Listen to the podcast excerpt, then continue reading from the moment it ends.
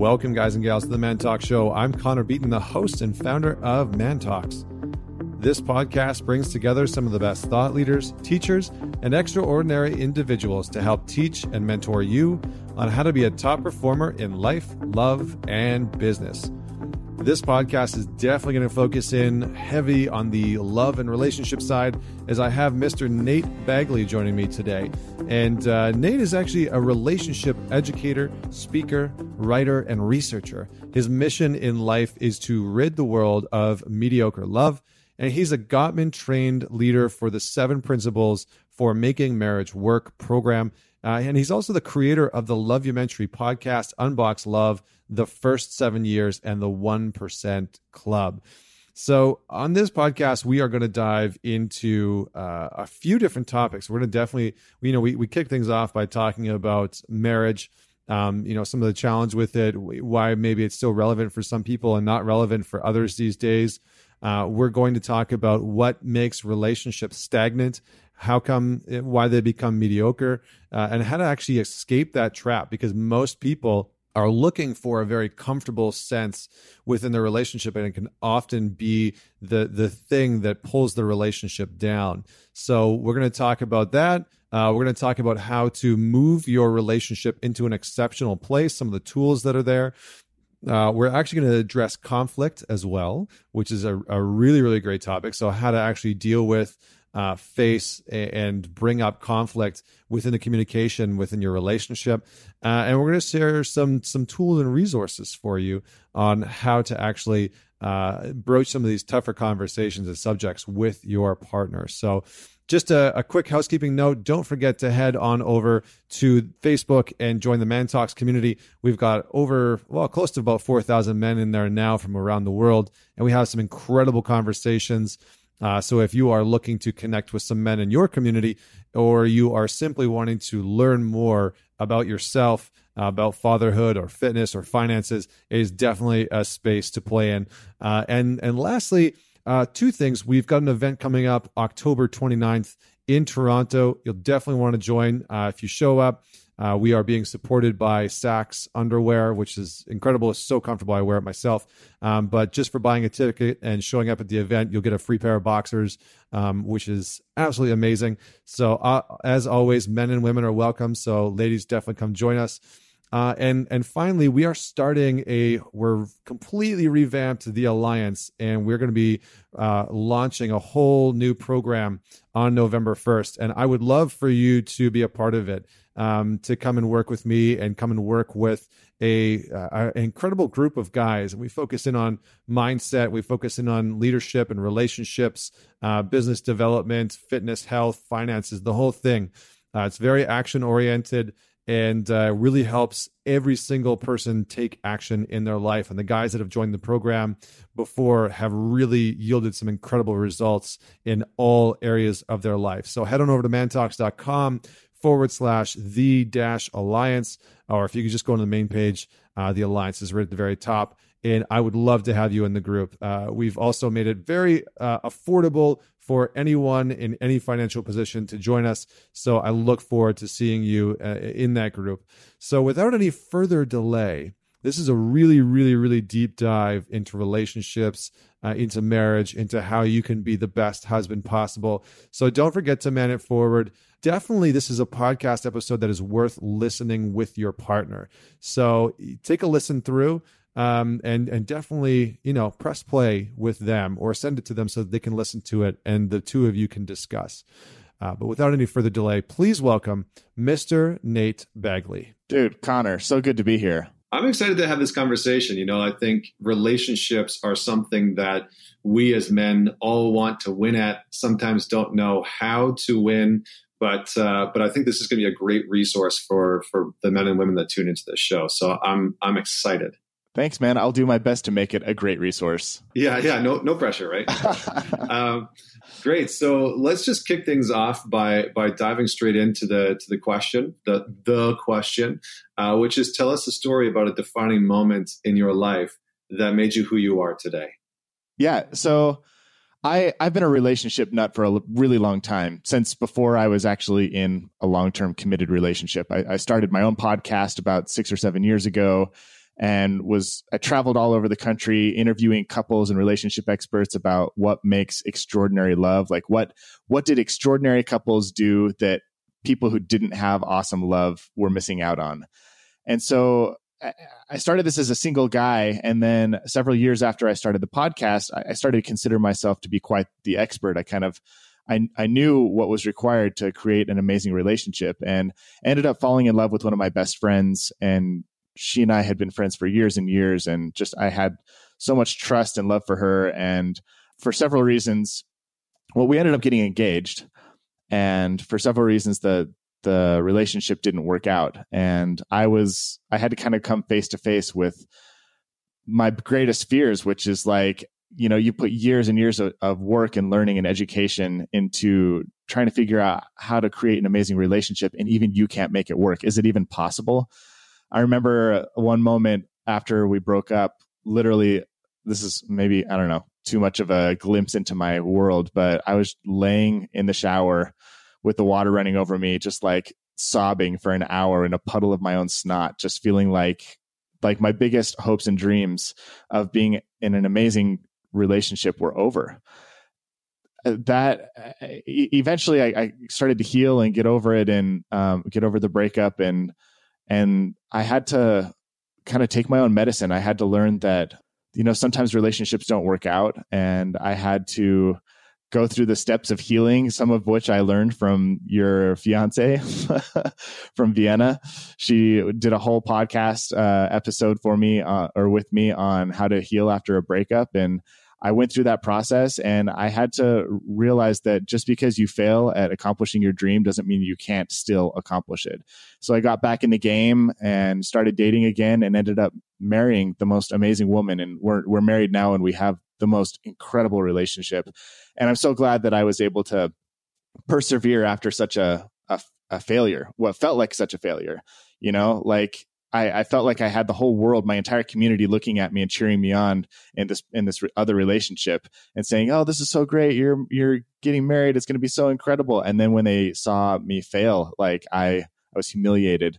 And being able to pick myself back up and show people that it's possible to recover after something like that, I think um, is one definitely one of my defining moments. Yeah, that's amazing, man. I mean, I, I appreciate your your honesty and transparency, and it, I think it's very relatable. You know, whenever we have an expertise, doesn't matter what your field is, right? I think you know I've interviewed a lot of people who are experts in their own field, whether it's finance, whether it's you know dealing with anxiety or relationships or uh, you know business growth and development all of those people at some point have had you know sort of a, a catastrophic fail you know yeah. just a, just a just a collapse in some way shape or form and it's it's tough because it's a huge part of our identity you know it's like here here we are. And, and even with myself like when i started man talks there was you know there's a, a good amount of that for myself. I've definitely ex- experienced and faced that within my own life. Um, but you know whenever whenever you are an expert in a field and you're teaching and and you know preaching certain things and then you have a failure like that it can feel even more disastrous. So oh, yeah. so from from your experience because i'm sure that there's other people out there that have gone through this or that are going through it right now just quickly what were some of the things that helped you integrate some of those lessons and, and, and carry on and actually become stronger because of it yeah, I, one of the best pieces of advice, I don't remember who gave this to me, but you know, you hear people say, "Oh, you just got to take it one day at a time" or whatever. And for me, one day at a time was still sometimes too much when when my heart was hurting that badly. And for me, it was taking things one breath at a time. Sometimes it was just like focusing on breathing. Sometimes it was just focusing on on maintaining my own identity, like spending time around friends and family members who loved and supported me and who still believed in my vision and, and in my capacity to accomplish my goals. Uh, those were huge things that helped me kind of continue to move forward. And then giving my, myself some time off. I took some time away to to heal and to process everything that had been going on. Um, went to therapy for a little while, like just I think sometimes we don't allow ourselves space to grieve the thing that we lose or or we don't allow ourselves time to process the difficulty of a situation. And sometimes life is just so crazy that it doesn't allow you a whole lot of space for that. But just sometimes it, it's worthwhile to start saying no to to good things so you can create space for the necessary things. And i think that was a huge help for me in that time is is learning how to just like carve out the appropriate time and space for myself to heal and then to get involved in in meaningful work that that reminded me of my worth and my value Nice. I, I, like that. I really like the statement of saying saying no to the good things so you can make room for the necessary things because sometimes those aren't one and the same. And in those types of spaces, especially, they can be very challenging to make room for the things that are necessary. You know, for for our heart, for our soul, for our in, you know our, our gut, our physical well being, our mental well being. Um, you know, when our when our brain's like just push forward, you know, just just keep going and you know, I think one of the things that comes up for me is there's a there's a great not lost art. It's still very uh, it's, it's still very prominent, but in in Japanese culture, there's something called kintsugi, and kintsugi is the art of repairing with gold. Yeah. And you know, if you have um, you have a bowl that breaks or a, a, plate that breaks, and you you repair it with with with gold lining, and so it becomes this beautiful and intricate piece of art just out of a you know a broken bowl. And I think in in these types of situations where we know that we are living our purpose and we know that we're you know an expert in a field or we're you know we're pursuing our dreams and bring them into reality and we have a failure, there really is an opportunity for us to take the time to actually reassemble the broken pieces in such a way that it's more powerful, stronger, and, and more beautiful than before. So I really I really love and appreciate your story, man. Thanks, man. It, I, I look back on it now and I'm so grateful for it because it has provided me with so much more context and so much more empathy for other people who've been through similar events. Like, it's funny when I was a single guy doing all this stuff, you know, people would come up to me and be like, well, how can you know so much about marriage if you're single? And I was like, okay, yeah, I, I get that. I totally understand. And then when I was in a great relationship, people would say, oh, you can't understand my pain right now going through this divorce or going through this breakup because you've never been through a breakup like this. And, and now I have context for both of those things. I get what it's like to be in a relationship. I get what it's like to go through a horrible breakup. And I, I'm, I'm grateful for the brokenness. Like I'm grateful I got broken so I could be put back together and, and now be able to, to relate to so many more people on their level. So, Mm, it's good. It's good. It's powerful. Well, yeah. I want to get into a bunch of stuff uh, today. In, I want to talk. I want to talk about marriage. I want to talk about uh, you know mediocre relationships, uh, not how to achieve them, but how to move past them, and and a, and a few and a few other things.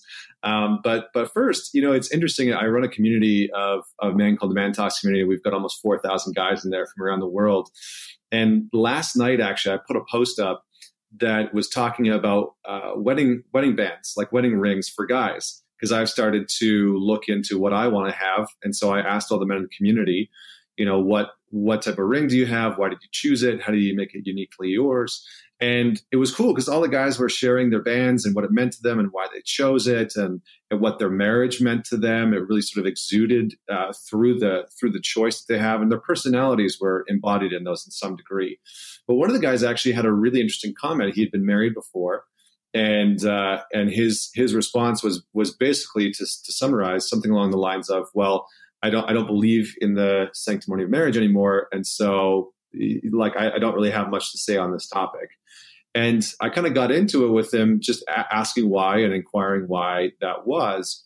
And you know, he he made an interesting point that in today's culture and society, um, some you know from his perspective, that marriages have have sort of become outdated. And I was like, oh, this is interesting. So I wanted to get your perspective as somebody that's you know an, an expert in relationships.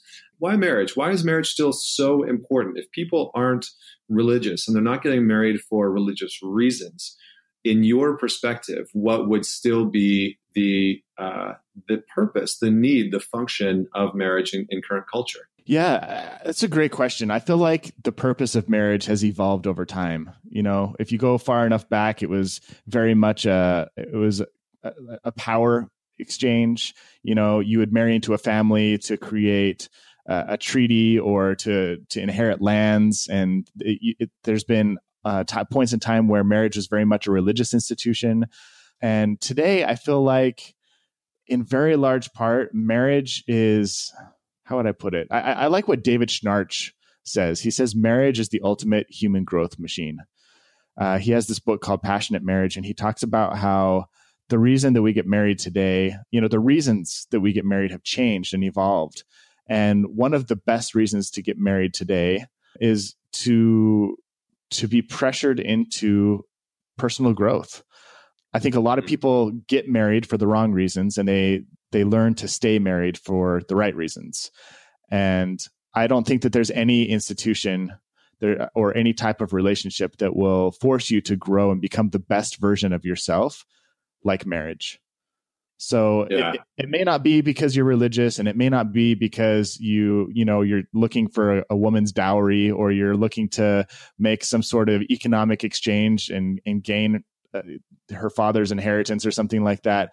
Yeah, those reasons don't really exist anymore, or at least not for a lot of people. But the reason I would say to get married now in the in the current landscape of the world is to be the best version of yourself.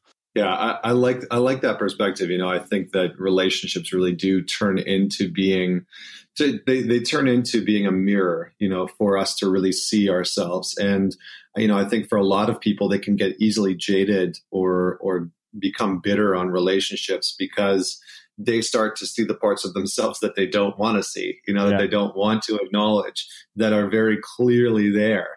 And, and it becomes a situation of it, it being easier to blame the other person or, you know, project their, project their shadow onto their partner. And so I, I think that that's why a lot of marriages end up falling apart. And there's numerous, numerous reasons, which we're going to get into. But um, yeah, I just wanted to kind of get that pers- perspective. So on on that note, just to dig into that a little bit deeper, what about relationships creates that space for growth, for that transformation? What is it about relationships specifically that does that? Yeah, I think when you're sharing your life with somebody, you get ex- you get a, you have to take a really close look at yourself because you're breathing the same air, you're like uh, sharing the same bed, you're you know sh- sharing sharing the bills, you're and you're just kind of like forced to be on top of each other which which puts a whole um it puts a whole new type of pressure on you. You know you you get exposed not only do your virtues get exposed and uh, you get to rely on your strengths to make your your relationship work but also a lot of your weaknesses get exposed and magnified. And you have to come face to face with the fact that you know living by yourself is easy. If you leave your dirty laundry around or if you like don't flush the toilet or put the toilet seat down or if you you know leave something gross in the fridge or you don't do your dishes like you walk in the house and and you know whose stuff that is. You don't have anybody to blame. But when you're living with somebody else and they do those things or you don't do those things and they live there and it bothers them man you start to realize how how imperfect you are and how maybe impatient you are or how not punctual you might be or how quick you are to judge or how much you lack empathy or how easy it is to um, to assume the worst of somebody instead of assuming the best of them or how easy it is for you to take on somebody else's stress or frustration or anxiety and and make it make it your own and make it about you and you start to mm-hmm. realize that you have all these all these weaknesses both like the simple things and the more complex emotional things and it, I don't know. I, th- I, feel like once you're thrown into that relationship, once you're thrown into that situation, it exposes you in a way to opportunities for you to grow that you would never be exposed were you on your own. Nice. Yeah. So you kind of start to meet the different parts of yourself. Yeah. Yeah. Different parts of yourself that you've either subconsciously or intentionally been avoiding meeting. Mm, yeah. Okay. And and some of those parts that you start to meet, like uh, I'm sure that you've, I, I, you know, I think you've gone through like the Gottman Institute, and you, you know, you've worked, you've worked in that field, and I'm sure you're familiar with like internal family systems and parts works and stuff like that. But how do some of these, like, there's two parts to this question that I want to ask. How do these parts get created within us? And, and secondly, why is it important for us to understand the parts that are at work within us? Yeah, yeah. So I think a lot of those parts inside of us, um, we kind of have this this inner narrative. We have these stories that go on in our heads, and and Vienna talks about this a lot. Uh, she talks about your your personal narrative, and I think when you're in a relationship, you start. When you're by yourself, it's hard to identify your inner narrative. It's harder because the narrative that you have is just about yourself and when your thoughts are only about yourself, it's kind of in an echo chamber and you don't have a whole lot to compare it against. I don't know. Like you don't you don't have another person that really gets to hear that narrative or see it and then either agree with it or contradict it when you're in your mm. when you're in a relationship your inner narrative is about you but it's also about your partner and your relationship. And the narrative comes through whether it's the critical version of you or the self-doubt or the encourager or you know there's all these different voices in your head that say like yes you can do it or no you can't or this is stupid or she's doing this making you miserable on purpose or she you know she she's so amazing. I can't, I can't believe i'm so, so lucky to be with her. Like there's all these voices in your head that kind of justify or give you reasons for why certain things are happening in your relationship.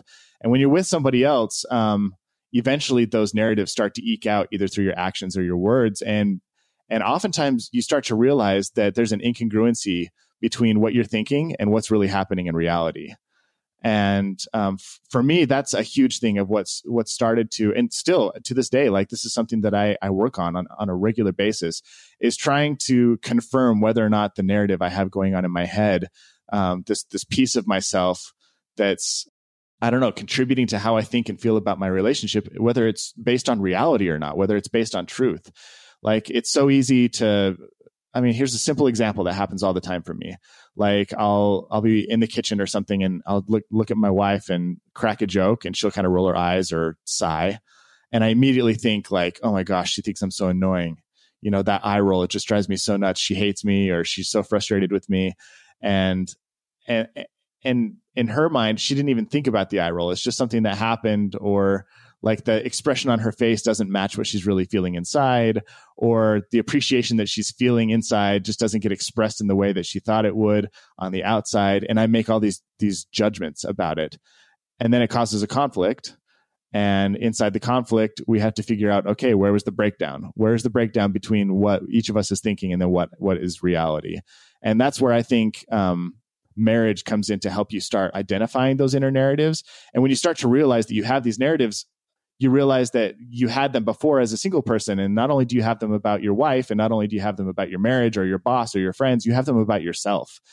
And that's where I think all the growth comes in. A huge piece of the growth comes into play is when you're mm-hmm. thrown into these situations where you're experiencing, I don't know, conflict or a dissonance between reality and what's in your head, you start to realize these stories exist and that you need to do something about them. Yeah, it's almost like a it's almost like a burn the boats approach to to growth, you know, because you know and and like marriage is almost like a burn the boats approach to yeah. growth because you you ideally are wanting to find someone who, you know, when people talk about like checking off all the boxes with a partner. You almost want to find someone like the biggest box of all is like who can I grow the most with? Absolutely. And that should that should be like the biggest box. And if you can check off that box, then then you really have the capacity. It's almost like you feel more comfortable with leaning into that space because I think one of the biggest things that I've that I've seen over the last you know however many years is that we as individuals we crave that expansion and that growth and that development and so when we can find a, a partner that we can grow with and alongside of who's going to you know push us forward and call us out on our bs and you know be able to help us label our parts whether it's the the sabotager or the you know the insecurity that's within us. There's sort of this um, well there's a catch 22 that's there. We we crave and desire it but at the same time we're so used to the inner dialogue the echo chamber of hearing our own garbage you know our own limitations that when we do get called out on it or somebody does point out uh, you know how something might be an insecurity or uh, a dysfunctional thought pattern we almost rebel against them rather than against our own internal narratives. So it's kind of a, an interesting process but you know I, I, I love your i love your approach to that to, to the parts. Thanks man. Marriage is definitely an organization where you either grow or you die. Yeah. those are the two options you have. I remember yes. I, I learned a really valuable lesson on on vacation a few months ago so we had been given, um, it was either for, I think it was for Christmas. We were given some gift cards by a family member.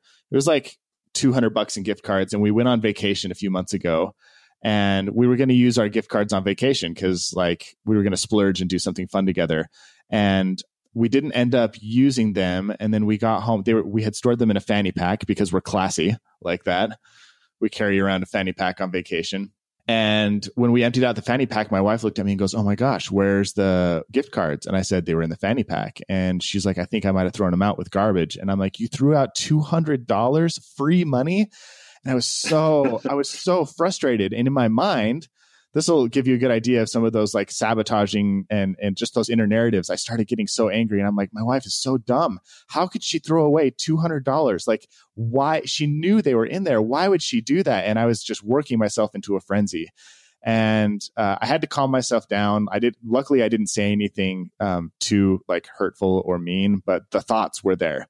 And then, like two days later, my wife uh, walks in. this is so embarrassing, and that's why I'm telling this story. But my wife walks into my office and goes, holds up the gift cards.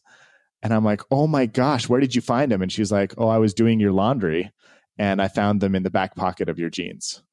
And so I was actually the one who had lost the gift cards. I put them in my back pocket and I had spent like 2 days being angry at her for being foolish and and thoughtless and how could she lose $200 in gift cards when in reality it was me. I was the one who who had screwed up and taught me like a very valuable lesson about myself. Like why do why would i so quickly jump to the conclusion that it was her? And why would i assume that she is the one who is like careless? And maybe i need to take a little bit more ownership of of not only my thoughts and feelings towards my wife but my own responsibility to like take care of things that are uh that we value. So Mm. It's little things that come up like that inside of marriage that teach you valuable lessons that if you're willing to hold on to them, they help you become a better person. Yeah, great. I, I love the story, man. I feel like everybody listening can relate to that. You know, we've all done that at at some point in our relationship. I know I've done that at least. Um, so yeah, I, I love the story, man. I want to get a little bit into into mediocre relationships. Yeah, and I want to get into them because you know I think that's like that's like I, I don't know about you, but for myself and for a lot of the guys that that come and work with me, whether it's in you know one on one or in groups, they have this huge fear of committing to a relationship and then having it go down the path of mediocrity, where a year or five years or twenty years from now, it's just like this stagnant, you know, sort of mundane relationship, and they fear that, and it becomes oftentimes the thing that that they live into. So um, I would just love to get your perspective a little bit on on what starts to create mundane relationships, and then the second part of the question is why might that not be a good thing? yeah, that's a great question. So I I would love to put a little bit of a definition on what makes a mediocre relationship or what is a mediocre relationship. Um, to me, a mediocre relationship is a relationship where you have the same disagreements over and over and over again without any change, without any like making a concerted effort to change the dialogue or change the outcome. Uh, it's a relationship where like I, I think a, a, big sign of a mediocre relationship is you stop making out, you stop kissing regularly, like passionate kissing, mm. not just a peck. Uh, like little disagreements blow up constantly into heated conflicts a lot of times mediocre relationships come because you get so busy with life that you you stop having time to connect whether it's because of kids or work or other commitments um, sex gets less and less frequent i think that's something that a lot of guys get scared of is get, getting trapped in a sexless marriage a dead bedroom uh, i always hear i'll bet you've heard this a, a million times oh i just feel like i'm walking on eggshells if you feel like you're constantly mm-hmm. walking on eggshells in your relationship, totally a sign that you're you're you're in a, possibly in a mediocre relationship. Uh, if you're constantly feeling blamed or criticized or like never nothing you do is ever enough, totally a sign of a mediocre relationship. Constantly getting defensive or shutting down in moments of conflict or name calling, lashing out. Uh, I think that probably the biggest one is when you start keeping secrets from each other. When you stop just sharing what's happening in your life and, and in your mind and in your heart. Um, and those secrets oftentimes lead to the demise of the relationship. Uh, so to me, that's those are some of the things that would identify a mediocre relationship. And to be honest with you, I think a huge percentage of relationships in the world are mediocre, unfortunately. And a mediocre relationship isn't necessarily bad. Typically it's it's fairly comfortable and safe. Typically inside of a mediocre relationship, you've gotten to the point where you've created enough kind of silent agreements that oh we're not going to talk about this thing or we're not going to we're not going to be friends with these people because whenever we bring up these subjects or these people come into our life we experience conflict and so you have this kind of like this it's kind of like a a tightrope that you walk maybe it's finances maybe it's sex maybe maybe it's uh, career but there's just certain things that you don't you kind of don't talk about it and you become comfortable with those boundaries and you're just you're just comfortable enough that you it's like you're experiencing just the right amount of pain that you can tolerate it without actually having to do something about it. It's like having that rock in your shoe that you can move into just the right spot and you can still keep walking without having to take your shoe off. But the crappy thing about a mediocre relationship is that you're basically just like one bad day, one emotional explosion, one nasty fight away from a miserable, horrible relationship. I think that's the most scary thing about a mediocre relationship is how close you are to being miserable. So my my work, the thing that I am most passionate about in the world is I want to eradicate mediocre love from the world. I, I would love to rid the world of mediocre love. I think the best thing you can do to prevent a, a, like a miserable relationship, a miserable marriage, is to have an extraordinary one. To have the kind of relationship where your partner wakes up every day and goes, "Oh my gosh." Like in your case, holy crap, I cannot believe I am in a relationship with Connor. Like this guy is so amazing. I am so lucky. You know, you want you want your lady to be out with her girlfriends bragging about you, not complaining about you, going, "Oh my gosh, you guys, can, do you want to hear what my fiance did for me today? Do you want to hear what my husband did for me today? Do you want to hear how amazing my boyfriend is? Oh, he's I'm so glad I'm with him." If you have a a partnership where your partner is thrilled to be with you and you can maintain that for the majority of your relationship throughout the rest of your life, man, you're going to be you're going to have an incredible life. A lot of people, I think, just lose sight of that. They they forget the importance of that, and they don't know they know don't know how to create the extraordinary relationship, and so they get sucked into mediocre because it it becomes kind of the default. You know, it's the easy path. Mm. It's the path of least resistance. Yeah, I mean, I think the the interesting thing, and and you know, I think for just for everybody like listening, like I don't think either of us, um, you know, are are trying to shame mediocre relationships. I think what we're really doing in this conversation is pointing out how those things happen. You know, and I think that's the important thing. Definitely, because mediocre relationships, as you said, are are really teetering on the edge of you know that one big explosion, that one meltdown that ends up becoming catastrophic for the relationship and all of a sudden it puts it into a lower uh, you know it doesn't it's not mundane or, or mediocre anymore. Now it's not a good relationship. And then you have more blowups and, and more arguments and then becomes a horrible relationship. And then it, it just keeps sliding slower and slower into the abyss. And and and that's a challenge. So it, it's kind of a catch 22 because um, don't like don't you feel like a lot of people are looking for a relationship that is extremely comfortable. Yeah, and I think that's that's one of the hardest parts about about my job is showing people that being uncomfortable is more important than being comfortable. Hmm. Yeah. Okay. So how how do we start to uh, how do we start to invite uncomfortability, if that's even a word? Yeah. I'm not too sure if it is, but I, I may have, I, I, just said it. So yeah there we go. How do we start to how do we start to invite a little bit of discomfort into our relationship? And and how do we actually define what that discomfort is? Because i think that's important uh, also to just sort of bring clarity on. Yeah i feel like one of the best ways to start to invite discomfort into your relationship is to realize what is the consequence if you don't. I think a lot of people uh, uh the pattern a lot of people go through is they get married to be happy. The person that they're with makes them so so happy and just makes them feel like everything is amazing. And then they stay married because it's comfortable.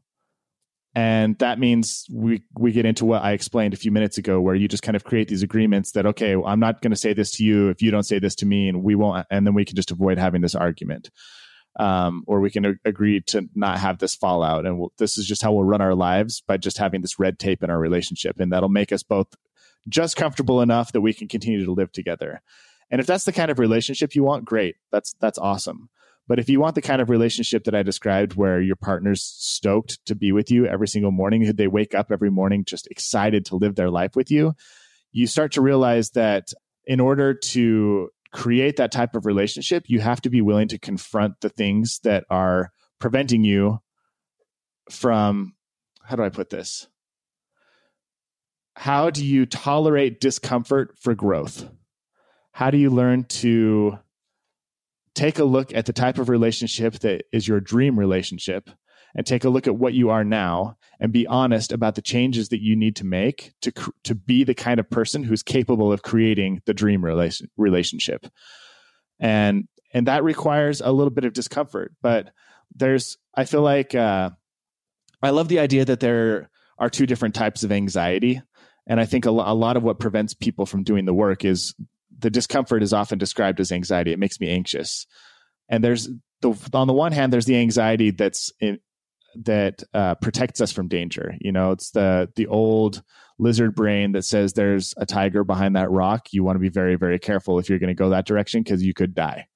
You know, when you feel that type of anxiety, it's the anxiety that's your brain telling you you are in grave danger. You need to protect yourself, um, or you could get really really hurt or killed. And then there's and, and just yeah, go ahead. I just wanted to pause here. Is is that type of is that type of threat response you know, usually linked to trauma or abuse or abandonment in, in, in, childhood, or or is that just more of like a natural, like instinctual response? I think it can be both. I think it could be an instinctual mm. response, but I think a lot of time for people, it, it, preys on past experiences that you've had, whether that's trauma, uh, whether whether it comes from your upbringing, whether it's abuse. Absolutely, I think that that that can absolutely uh, rightfully trigger some of that anxiety. And and mm-hmm. sometimes I think Thanks. it becomes a little hypersensitive, you know? Sometimes the anxiety that we feel is the anxiety that you feel this is a totally different kind of anxiety, but it feels the same. And it's hard to one of the challenges of growing inside your relationship is learning to identify what type of anxiety you're experiencing. But the, the second kind, kind of anxiety is the anxiety that you feel before growth it's before you do something new, you know, before you go on that roller coaster for the first time, or before you stand up and give a speech in front of a large group of people, or before you start a new job or on your first day of school. Like you experience anxiety when you do all those things, but those are all things that aren't going to kill you. You know, your brain might be going, Oh my gosh, this is a new experience. I don't know how to process it. And so it might be sending up those warning signals but most of the time that that anxiety is just the anxiety that is accompanied by growth and if you want to experience growth in your relationship, that means you're going to have to learn to tolerate some of that anxiety and learn to diff- to identify when the anxiety you're feeling is is good anxiety that's an, that is in anticipation of growth, and when that anxiety is um, like self preservation anxiety. And I think the majority of the time, especially if you're in a relationship with somebody who really does love you and care for you, the majority of the time, the anxiety that you're feeling is growth anxiety. But oftentimes, the way we treat it is like, oh my gosh, I'm going to die. And so I got to stop doing what I'm doing. Yeah, I, I, like that. I think one of the one of the perspectives that I've always taken is that that that that growth is almost like a tension. You know, if you think about working out, the most the most effective and impactful part of of working out is actually the resistance and that you need yeah. that you need that weighted resistance in order to create growth and change within your body and so the, the same thing is is ha- the same thing happens within our relationship but it seems counterintuitive right? Like it seems counterintuitive because our brains want this sort of peace with you know and, and calmness within our relationship. And so it, you know it never really wants to rock the boat. And and so we avoid the tension and the resistance um, that's actually required for the type of growth that, that can be very beneficial personally and relationally and, and intimately definitely. with within our you know within our lives and i think one of the other things that was interesting about what you're talking about um, and i just wanted to get clarification on is in and around the anxieties and one of the things that i see a lot of within couples and i would love to get your perspective on this is that they are able to, the individual is able to label and identify their anxiety, right? So it's like, well, you know, I am this way because in the past, you know, when my parents got divorced, um, you know, my dad yelled a lot, and so now I can't, I can't handle you raising your voice, and so that that anxiety, that awareness of that that you know fear almost becomes a block in itself because people are able to identify their anxiety, but then they don't ever want to do anything yeah. about it or move through it.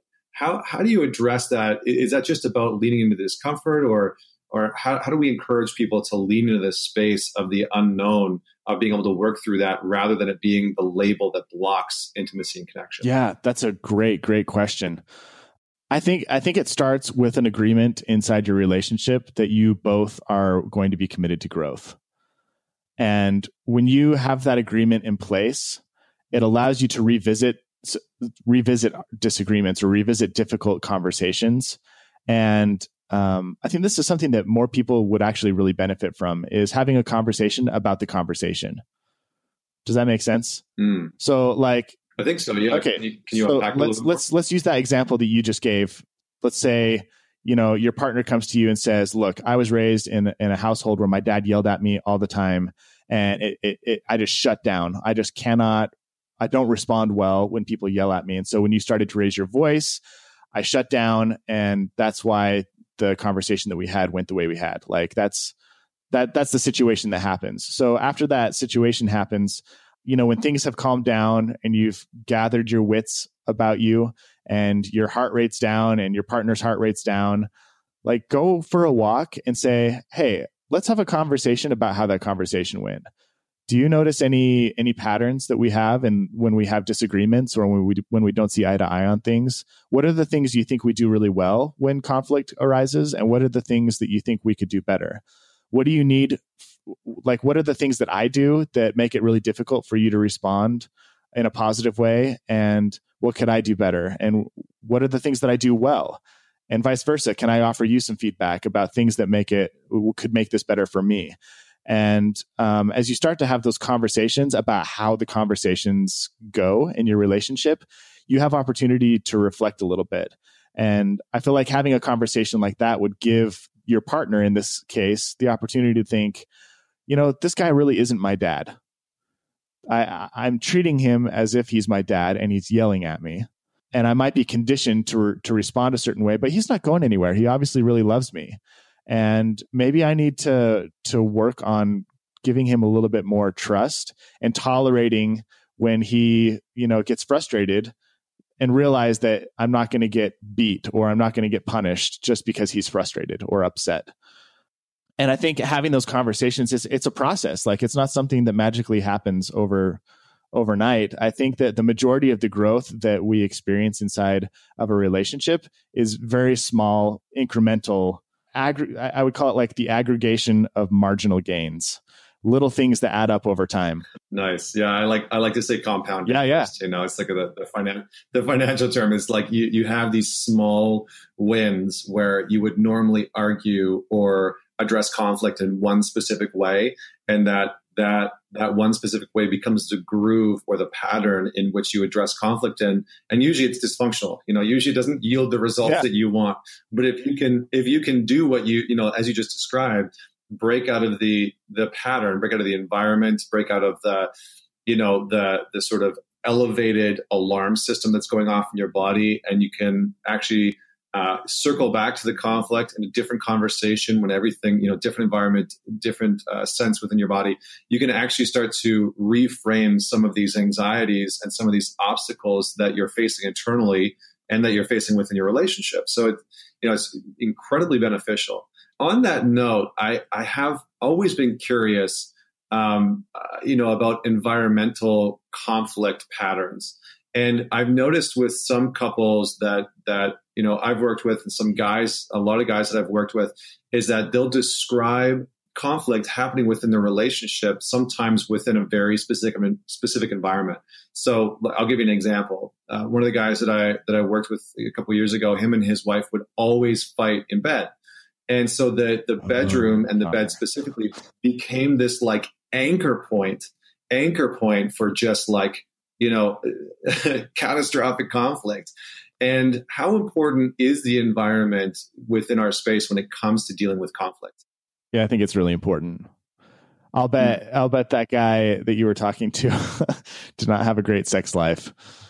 No, not not at all. And my you know my immediate first thing was like cool like you know when conflict does arise actually take it out of the bedroom like literally yeah. get up invite your wife out of the bedroom move it into a different space because you're energetically, emotionally, mentally anchoring that heightened um, that heightened threat response into one of the most intimate sacred spaces in your home. Totally. And so over the course of the next couple of months, he he actually started to do that, and it and it shifted the the intimacy. It shifted their conversation. It, it really started to shift a lot of things. So, um, do you see that happen frequently? Ha- like emotional anchoring w- within conflict, or uh, how, how do we go about you know addressing some of these components and actually seeing them show up in our in our relationship? Yeah, I, that's a great question. I have never been asked that question before, and I I think it's really important to think about like not only where and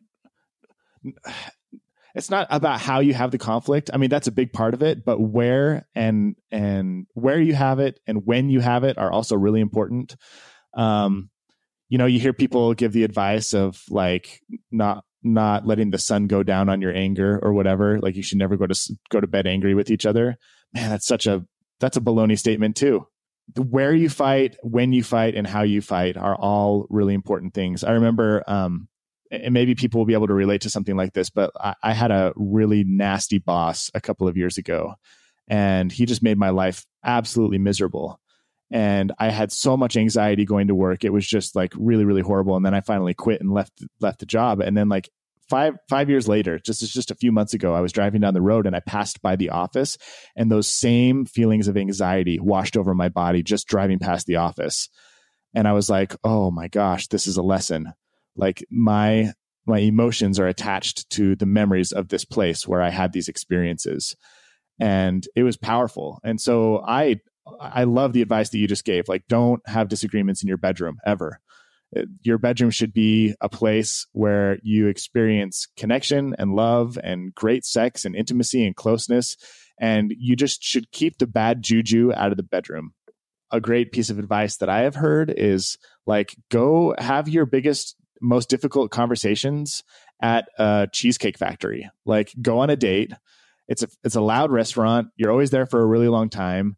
And when you're in public, you're going to be forced to keep your words civil, but you can have the hard conversation and and do it somewhere that's not in your home. Or another great example is uh, a great idea is to go exercise together when you have your conflicts. Go for a walk, go for a run, you know, go to CrossFit and the endorphins that get released inside your body um, are natural painkillers. And not only do they numb the effects of physical pain, but those endorphins also numb the effects of of emotional pain. That those physical and emotional pain often uh, light up the same areas of the brain. And so if you need to have an emotionally difficult conversation, getting those endorphins kind of released and dumped into your brain first can help you with that conversation and it helps you to not associate the negative energy or the the negative uh, I don't know like the emotions of the of the conversation with a specific place that should be um I don't know kept I want to say sacred. So yeah, I mean I, I think the sacred is is a great word. You know, it should we that I, I think that oftentimes people you know link sacred the word sacred to religious, religious theolo- yeah. yeah. theological context and that that's not necessary you know I, I think it's it's it, your your bedroom, your bed, it should be a, a sacred place. And um, you know, there's a lot of a lot of research actually coming out now around cell phone use in bed before bed, um, just destroying sex lives. And it's and it's quite interesting to see that a lot of people that are going to bed at night who would normally engage, you know, in some form of sexual activity, they've gotten into a habit or a ritual of, you know, getting to bed, uh, getting on their phone, going through whatever social media platform is their yeah. favorite, or watching YouTube videos or whatever, and and they are it was something like sixty percent less likely to engage in sex. It's yeah. like holy shit, you know, like our habits matter, you know, and the bedroom matters, and and it is a sacred place that we need to be cognizant of. So, you know, and I think the the advice that that you're uh, offering up and and the wisdom that you're offering up is, is incredibly important, and it brings me to to really a, a question around relational leadership. You know, because I, I would imagine that at some point one person, one party has to be the leader that that takes initiative in in this conversation by saying, look, we need to take this conflict out of the bedroom. We need to, you know, shake things up. Like we're we're heated, we're in it, and and somebody has to be the leader in that. So, you know, I, I think it it comes down to not just one person. Like how, how do we how do we invite people into that space of being the relational leader that shakes things up? And does it necessarily need to be the man or the woman or those traditional uh, sort of roles uh, when it comes to conflict? A little bit less, a, a little bit less like uh, s- structural or adherent or concrete. Yeah, I, that's a good question. I couldn't really find the right word there. I was like searching for Yeah. a very specific word, but you know, I, I think that when it comes to these conflicts, like somebody has to take the lead. And does it really matter who it is? It doesn't matter. It doesn't Perfect. matter. But it, there's the one of the biggest challenges. Uh, how do I put this? You don't need to be PC friendly. No, no, no. I'm not, I'm not trying to be PC friendly. Uh, I'm, I'm actually not even talking about gender roles or thinking about that here. I'm thinking Okay, along good. the lines of um, so there is a, a noticeable gap between what you know and what you actually do. And I find that this is where most couples struggle, where they fail, is they know the right way to do something, they know the right way to handle a conflict, but knowing and doing it's not it's not there's not often a clear path. It's like, you know, everybody knows how to lose weight and get in shape. You eat healthy and you exercise. But if you look around you, the knowledge doesn't create the results. It's the the the implementation of the knowledge that creates results. And there are millions and millions of obese people around us all the time, and they all know what it takes to lose the weight. And whether or not they do it, that's a whole other story. And I look at the relationship space and it's chock full of knowledge. You know, we've got podcasts like this, you've got books, there's therapists, there's seminars, there's all these great resources where you can go and learn how to have a great relationship. And most people know, most people know when they're misbehaving. They know when they're doing something that's not going to benefit their relationship. They know when the argument is coming up or if they address a certain thing in a certain way, it's going to piss off their partner um, or hurt their partner. And they do it anyway, you know? Or they know what would diffuse the situation. They know that like, hey, maybe we should leave the bedroom right now. Maybe we should go for a walk. Maybe we should, you know, take a couple of deep breaths and revisit this conversation in 20 minutes after we've had a, few minutes to calm down. Or maybe I should be bringing this up in an, uh, you know, John Gottman uses this the term soft startup. How do I bring this up in a gentle, kind way instead of like dropping a bombshell on somebody? Um, there's all these things that we can do that we can learn about to make conflict a little bit more easy to handle and to make our relationships more peaceful and loving and and kind. But whether or not we actually do them is a whole different story. So my my belief when it comes down to what you're talking about like who should be in charge man the person that that should lead on this is is the person who knows and they should just like you got to cross that threshold into taking action and putting into place the thing that you know.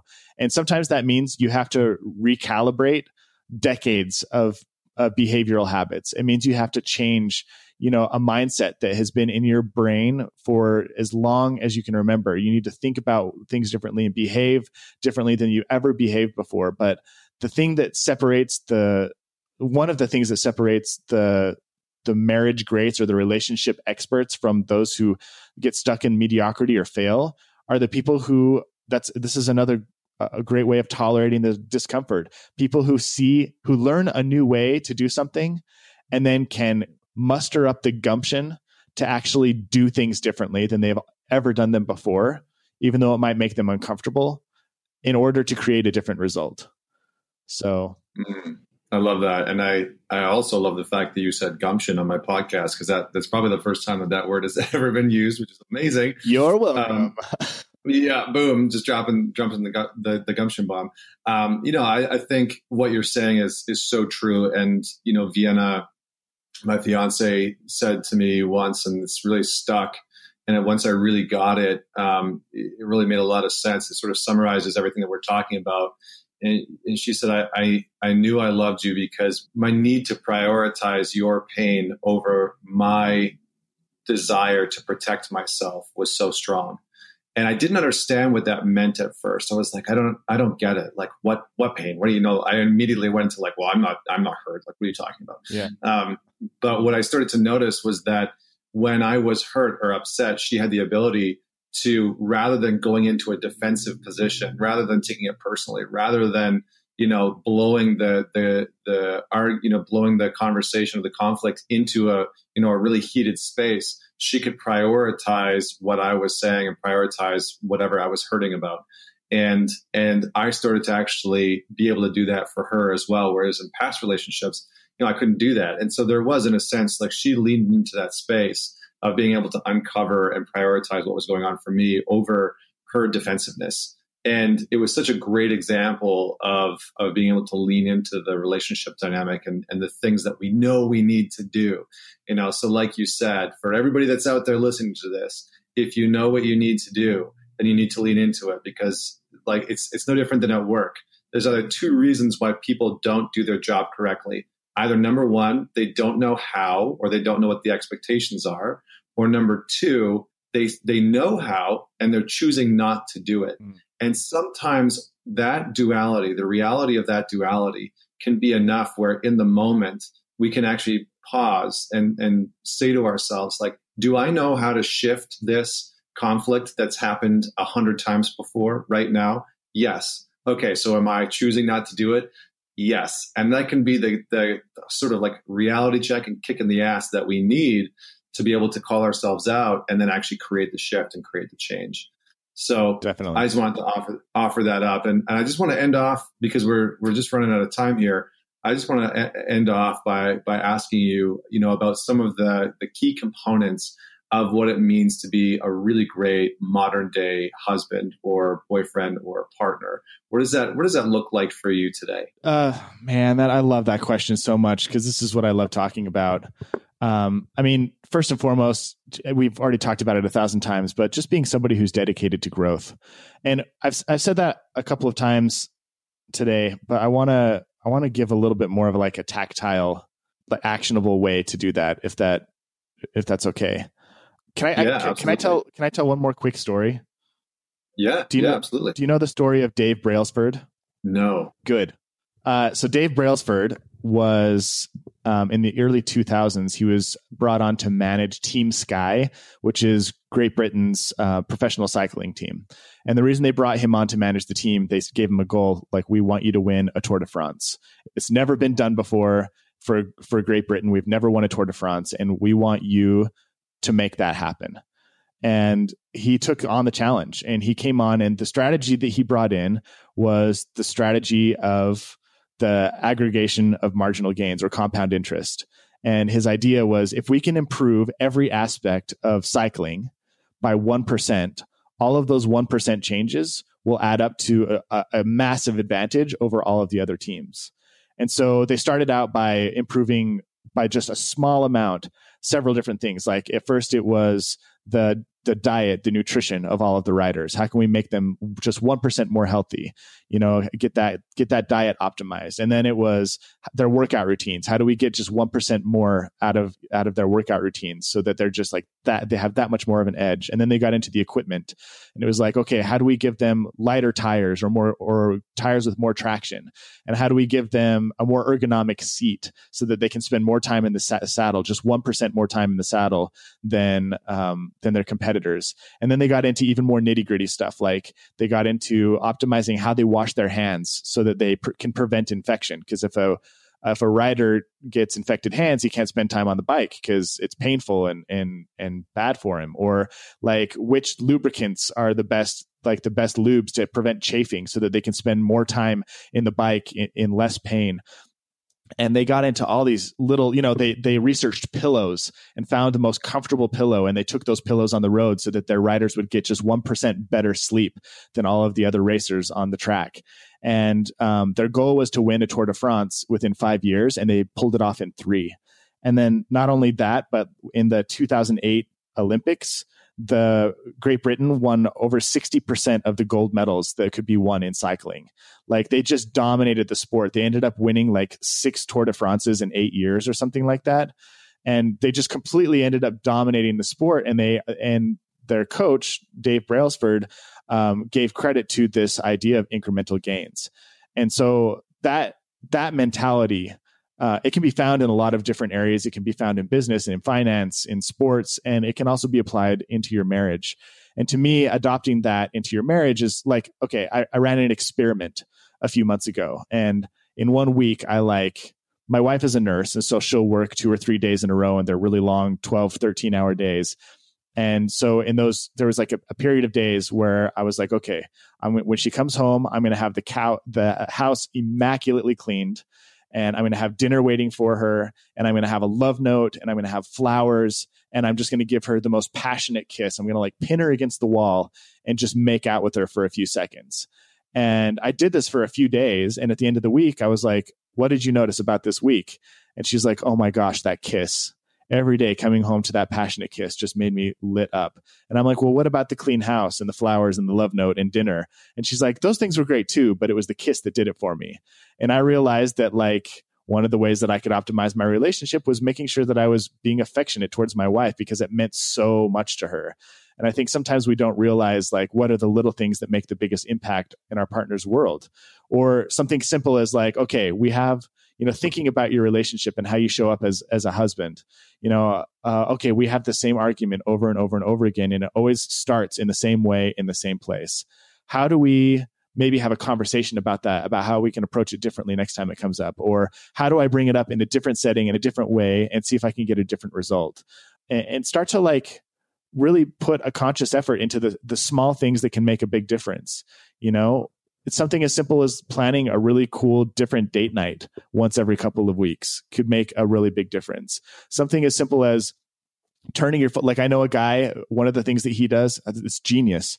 He comes home from work every day and before he gets out of his car, he spends 5 minutes meditating. He just takes deep breaths, he turns off his phone, he leaves his phone in his car, he meditates for a few minutes and then he goes inside and he's he's present uh, for his family instead of bringing his work stress in. And it's like it takes him three to five minutes every day, but it makes a huge impact. So what are the what are the little small incremental things that you can do that you have control over that can help you show up as a five star top 1% incredible husband and that that's that's what makes i think the big difference that's what separates the, the truly great husbands from those who allow their relationship to slip into mediocrity Amazing, amazing, perfect advice. I love it. It's it's actionable, executable, and uh, and is definitely going to to yield some great results for people if they commit to it. So, listen, man, thank you so much for joining me on the show today. It was an absolute treat and pleasure. I feel like we could have gone off about relationships for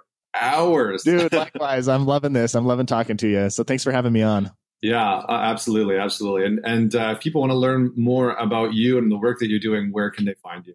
Yeah, I do a lot of my writing at first7years.com. So it's the word first, the number seven, the word years. And then I have a podcast called uh, The Loveumentary. It's like documentary, but with the word love instead of doc in front of it. Um, and those are those are probably the places where you're going to find the most uh, the most fun relationship stuff that I do on a regular basis. Amazing. I love it. Well, for everybody listening, definitely share this with your partner. Um, you might want to actually listen to this with them. So, ladies, listen to this with your with your partner. Guys, listen to this with your partner. Um, and uh, until next week, this is Connor Beaton signing off. Don't forget to man it forward, share this podcast episode, or lady it forward. Uh, don't forget to to share this podcast episode with just one person. It goes a long way. Uh, leave us a rating and review. And until next week, this is Connor Beaton signing off. Join me next week for another inspiring conversation with another inspiring individual.